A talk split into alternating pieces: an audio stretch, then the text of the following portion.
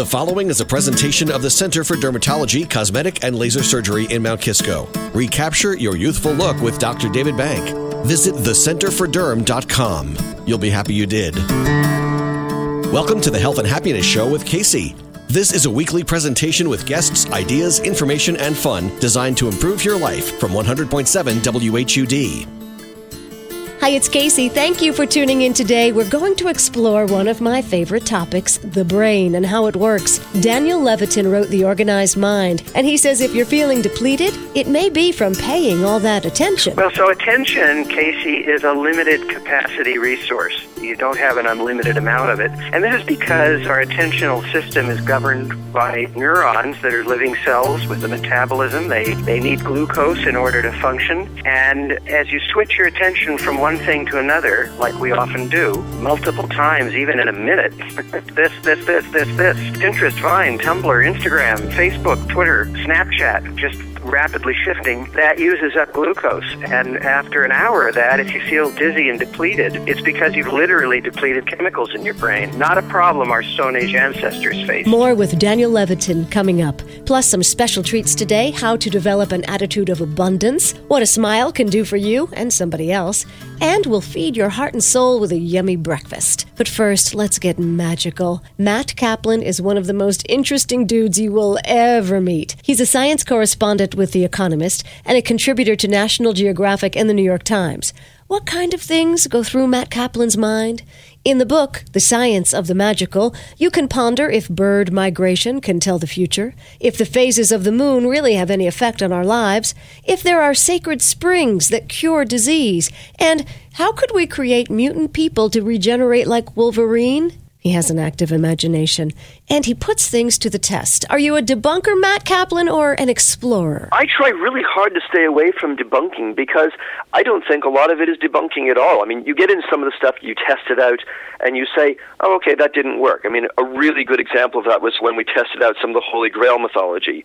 This idea that you could drink from a cup and it would protect you from poisons. We tried everything, and nothing worked and you know that's that, that's frustrating. But then we followed a bunch of mythology associated with the Vikings, where the Vikings believed that the wolves and ravens were the the, the sacred animals of their god Odin, and that they would lead them to to their destinies, which is kind of Game of Thrones esque when you think about it. Uh, I mean, follow a wolf following a raven to your destiny is very much Brand Brandon Stark type stuff. I was running after wolves to ravens and ravens to wolves in Yellowstone National Park, and realizing that you can really follow these animals to food, and we see it all the time in Africa. People follow vultures to lion kills and then drive the lions off with their spears, grab a piece of meat, and run back home. We don't have any tribes in the north anymore, but you can you can see how it was feasible for people to have been following ravens, which follow wolves, and then find the kills that the wolves had made.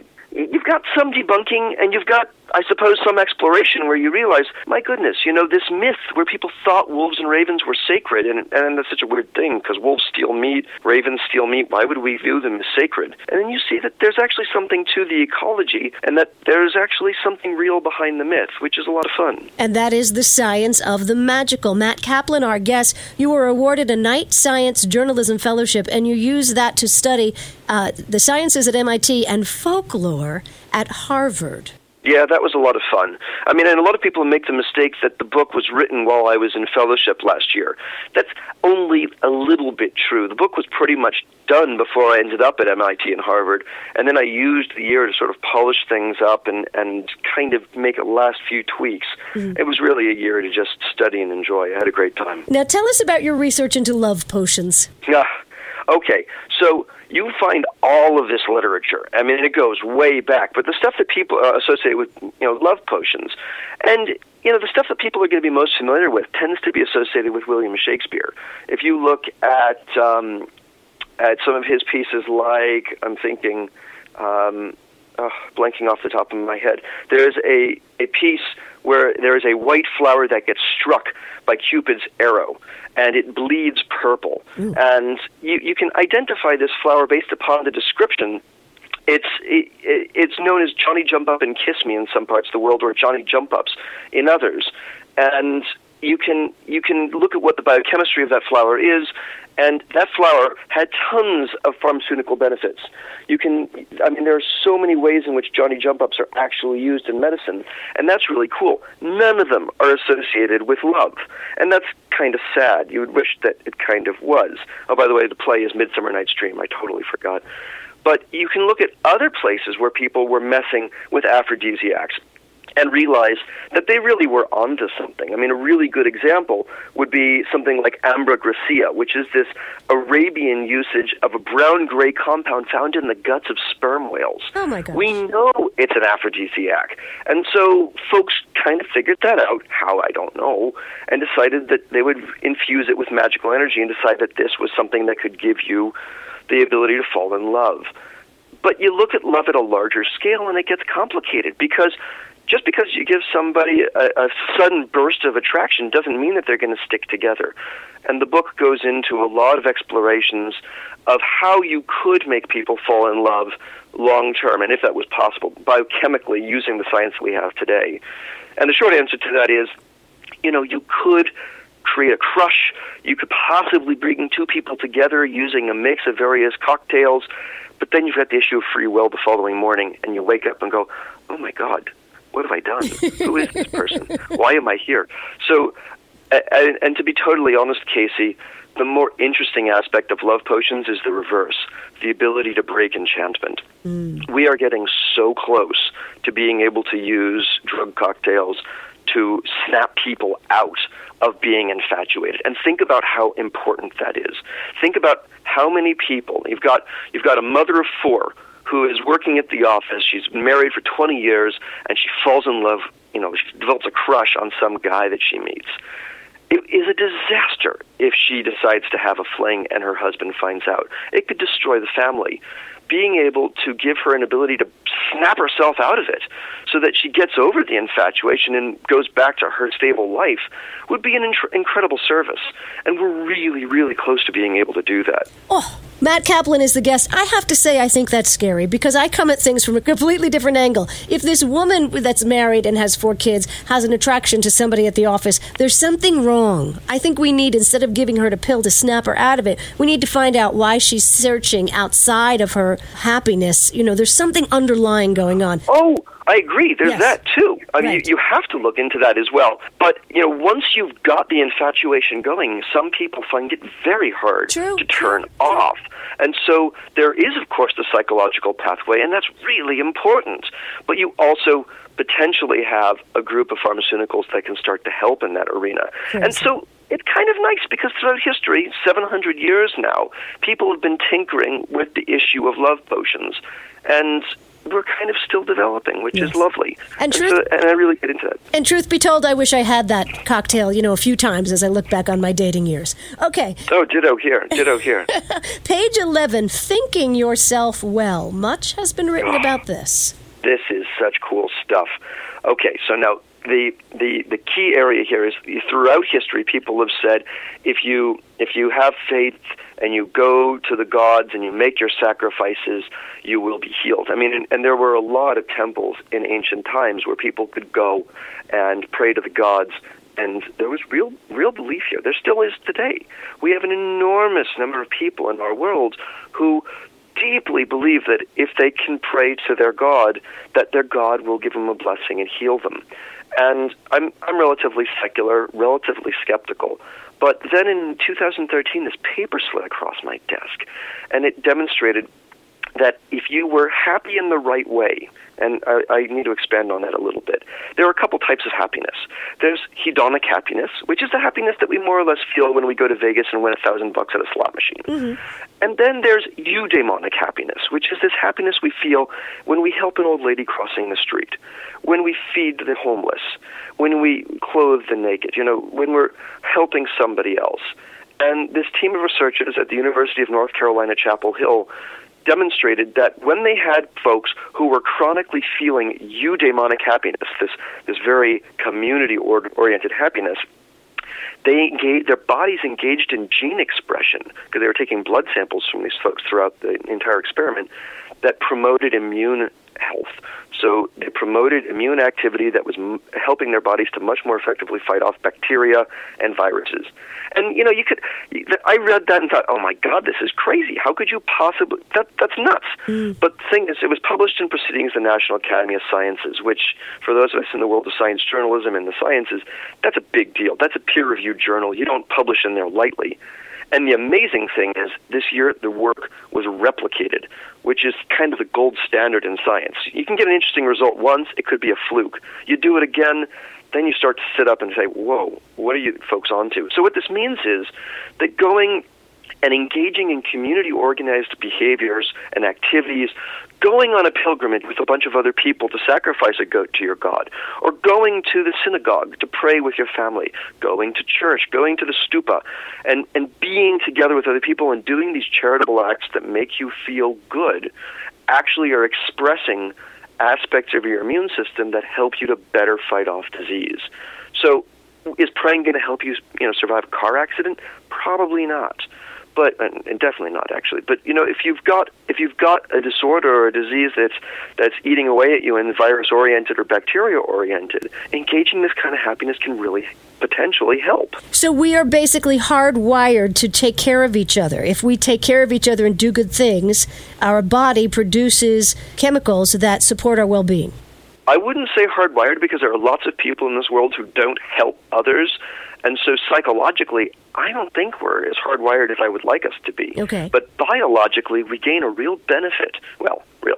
We gain an immunological benefit. It remains to be tested the effectiveness of this gene, this gene expression benefit on the immune system. They've, all they've said is hey, wow, twice we've been able to reveal that engaging in this kind of happiness regularly boosts immune function we, it's not ethical to then infect people with diseases and see how well they fight them off. There are hmm. all kinds of laws against that. Yes. So, okay, so being nice is good for you. Could we say that? You can definitely say that, which makes you wonder when Jesus Christ in the Bible constantly says, Your faith has healed you.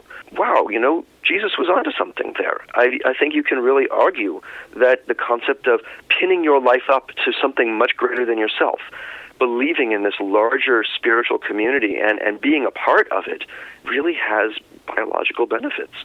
Matt Kaplan, Science of the Magical, such a fascinating book. I have to ask, with a, mind and imagination like yours, what are you doing? That's really open to exploration. I'm keen to look at the boundary between science fiction and current technology. I'm really interested in looking at what degree science fiction pushes technology along and to what ex- extent science and technology push fiction along. Is it one leading the other or a reticulation going back and forth between the two? When you figure that out, you come back, we'll talk again. Sounds great. Thanks a lot for having me. Thanks, Matt. Have a great day. Cheers. Matt Kaplan, he wrote The Science of the Magical. If you'd like a copy of the book, email kcradio at gmail.com and I'll put you in the drawing. Still to come, what's going on inside your brain? First, let's embrace an attitude of abundance with Priscilla Keresy.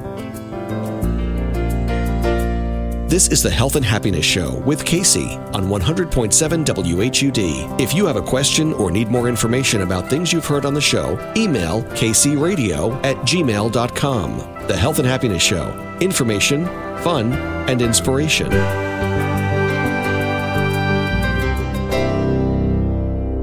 Abundance is more than money in and money out. It doesn't take money to make money, it takes an attitude of prosperity to make money. Creating that attitude just takes six simple steps. Number one, list what you don't want, such as, I don't want to drive this junker anymore. Two, turn that list into declarations of what it is you do want.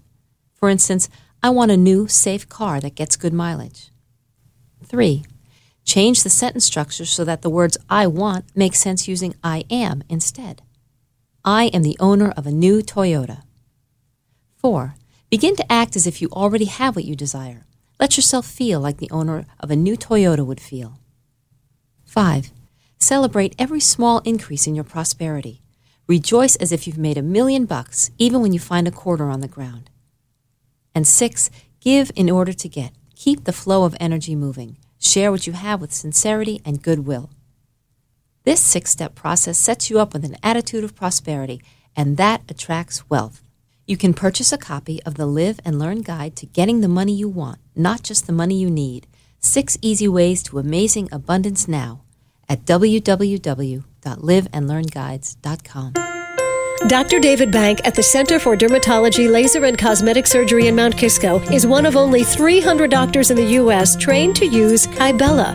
Kybella is an FDA approved chin fat removing drug. With this in house procedure, you can now remove excess fat around the top of the neck, known as double chin. This is a common concern for many, as this area is often too hard to conceal with clothing. Now, with up to six sessions, there is finally a non surgical solution to dramatically enhance a person's appearance and self esteem and give a more youthful look. The healing process is so minimal, you can expect to return to work in just days. Kybella is a permanent treatment. Even if you gain weight post procedure, those areas treated still remain tight and slim. Schedule your consult with Dr. David Bank, 914 241 3003. That's 914 241 3003. And visit thecenterforderm.com. Hi, it's Holly Shelowitz with Your Nourishing Wisdom. What's for breakfast? A nourishing breakfast will sustain your body, nourish your brain, keep blood sugar levels balanced, and your mood steady. Here's one of my favorites, and it's a real quickie overnight oats. In your breakfast bowl, soak half cup of rolled oats, one cup of water, one tablespoon of walnuts, and a sprinkle of sunflower seeds with a pinch of salt. You soak it overnight just keep it covered and out on the counter. When you wake up in the morning, add a splash of unsweetened almond milk, some goji berries, and some shaved dried coconut, and even the zest of a lemon. Stir all of this together, and you'll have a delicious, refreshing, and filling breakfast. For this recipe and many others, visit nourishingwisdom.com. I'm Holly with your nourishing wisdom. Blessings on your day. Hi, this is Fran Capo, adventurer, comedian, and author of Hopeville, the City of Light, the 44 Secrets to Happiness. Here's one of those secrets smile. You ever notice how hard it is to be angry or sad if you're smiling? I say institute the 10 foot rule. If you're within 10 feet of someone, look them in the eyes and smile. It costs nothing to you or the recipient, and that simple gesture can really cheer up someone and elevate their mood. Look, there are approximately 43 muscles in the face. Well, according to Snopes.com, it takes 22 muscles to smile and 37 muscles to frown. Some doctors actually say it only takes 4 muscles to smile and 63 to frown. That's 16 times more effort.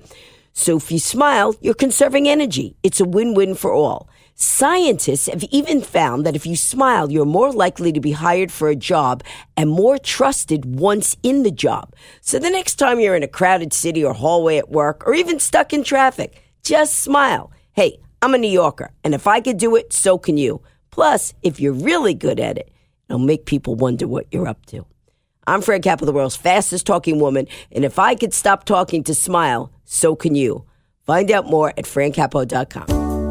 Hi, it's Casey. Grateful to spend some time with you today. I hope you'll join me for a day of health and happiness. It's Sunday, March 13th in Beacon, New York. Get details at kcradio.com. Now we'll take a peek into your brain with Daniel Levitin. What does paying attention actually cost you? We're going to find out. He has two other books for the musicians in your life The World in Six Songs, and This is Your Brain on Music. Daniel's latest is called The Organized Mind Thinking Straight in the Age of Information Overload. And like the others, this one is loaded with research. I've been writing about the brain since the early 2000s, and um, This is Your Brain on Music came out in 2006. The Organized Mind, which is the new book, uh, I took four years to, to write. There was a lot of research that had to be done, and uh, um, it was really a, an ambitious project, but I'm glad I learned a lot while doing it. This is what blew me away. You say our brains evolved to take on the challenges of life in the Stone Age, and our brains haven't caught up to handling today's avalanche of input? Right. So, you know, there's this concept of evolutionary lag, which is that, you know, we do evolve and we, uh, our brains and our bodies change in response to situations in the world, changes in the world. But in terms of brain evolution, it can take about 20,000 years for our brains to catch up to things. So we're basically running around with brains that were built for the Stone Age. Oh, wow. Not the information age. And this is the information age. Now, you say the phrase paying attention is scientifically true. How do we pay with our attention? Well, so attention, Casey, is a limited capacity resource. You don't have an unlimited amount of it. And this is because our attentional system is governed by neurons that are living cells with a metabolism. They, they need glucose in order to function. And as you switch your attention from one thing to another, like we often do, multiple times, even in a minute, this, this, this, this, this, Pinterest, Vine, Tumblr, Instagram, Facebook, Twitter, Snapchat, just rapidly shifting, that uses up glucose. And after an hour of that, if you feel dizzy and depleted, it's because you've literally depleted chemicals in your brain. Not a problem our Stone Age ancestors faced. Wow, this explains our teenagers. Well, I, not I think fully, not fully, Right. but but you know that depleted. Sometimes it's like, why don't you have energy? Well, because they've been overloading their brains. All right, how can we make this better? How can we can we make it better? Well, I, you know, I think it's like anything else. We just need to exercise a little bit of self discipline. Uh, you don't go to the library and binge read every book in the section. You don't, once you're down in front of the TV, most of us don't stay there for four days straight. Uh, there's something uniquely addicting about all the information feeds we get from the internet. And we just need to recognize that that's true and put systems in place to, to protect ourselves from the addiction of it all. So, or if, it, if addiction feels like too strong a word, enticement, you could say. So, uh, one suggestion that highly successful people of all ages have been following is they turn the internet off for an hour at a time, a couple of times throughout the day. Uh, no text messages, no surfing, so that they can really do what it is that's in front of them. And that could be work. You could be working on a report. It, it could be it could be social time with family where you leave the cell phones at the door or in a basket. Um, it could be any activity, hobby, playing a musical instrument, listening to music. Just get disengaged now and then Yeah. to break the cycle. Boy, it feels good. I love those those moments in the afternoon where I think, "Wow, my phone's in my purse. I haven't gone near it, you know, for hours. It feels good. Probably because the glucose in my brain is sufficient at that moment." If you're if you're outside and about and you're in nature, Yeah. You're letting your mind wander. That actually restores some of the spent glucose. Ah, that's good. That's good. All right, you say the processing capacity of the conscious mind is 120 bits per second. I don't even know what that means. You'll explain. But it also means you can't understand more than two people talking at once. So, uh, because attention is limited, it's like a filter.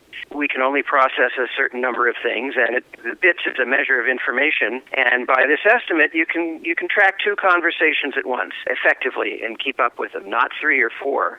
So, I think what this means is, I mean, we we all know this. You can't enter a cocktail party or a crowded room and follow every conversation. But it has an interesting implication in a world with seven billion people. You know, we can only understand two at a time. No wonder we've got conflict and war. Wow, yeah, that's one way to look at it. We are talking to Daniel J. Levitin, PhD. The new book is called The Organized Mind Thinking Straight in the Age of Information Overload. Now, you say you learned a lot in researching this book. What were some of the things that surprised you? I- wrote a section of the book on leadership and business because businesses are organizations, and this is about organizing. I was surprised to learn that there's a trend in some of the top companies and even in the military to push authority downwards. In other words, give people throughout the organization situational understanding of what the company's goals are or what, what the in, immediate needs are. So, and then give them the, empower them to exercise their authority, even if it goes against a direct order they've been given. This makes for happier employees and usually a more effective operation because the ones closest to the ground, as it were, are, are the ones who really know what's going on. And many of us are shaking our heads. Yes, we do understand. Exactly. You'll want to read more about this from Daniel Levitin. His book is called The Organized Mind. And if you'd like to be eligible to win a copy, send me an email, kcradio at gmail.com, and I'll put you in the drawing. And if you want to join me for a day of health and happiness, March 13th in Beacon, visit kcradio.com. Shine on with the rest of your day, and I will see you next week. You've been listening to the Health and Happiness Show with Casey. The content of the Health and Happiness Show is intended for general information purposes only. The Health and Happiness Show is a presentation of the Center for Dermatology, Cosmetic, and Laser Surgery in Mount Kisco. Recapture your youthful look with Dr. David Bank. Visit thecenterforderm.com. You'll be happy you did. You can listen to previously broadcast shows online at kcradio.com. And join Casey for another edition of the Health and Happiness Show next Sunday morning on 100.7 WHUD.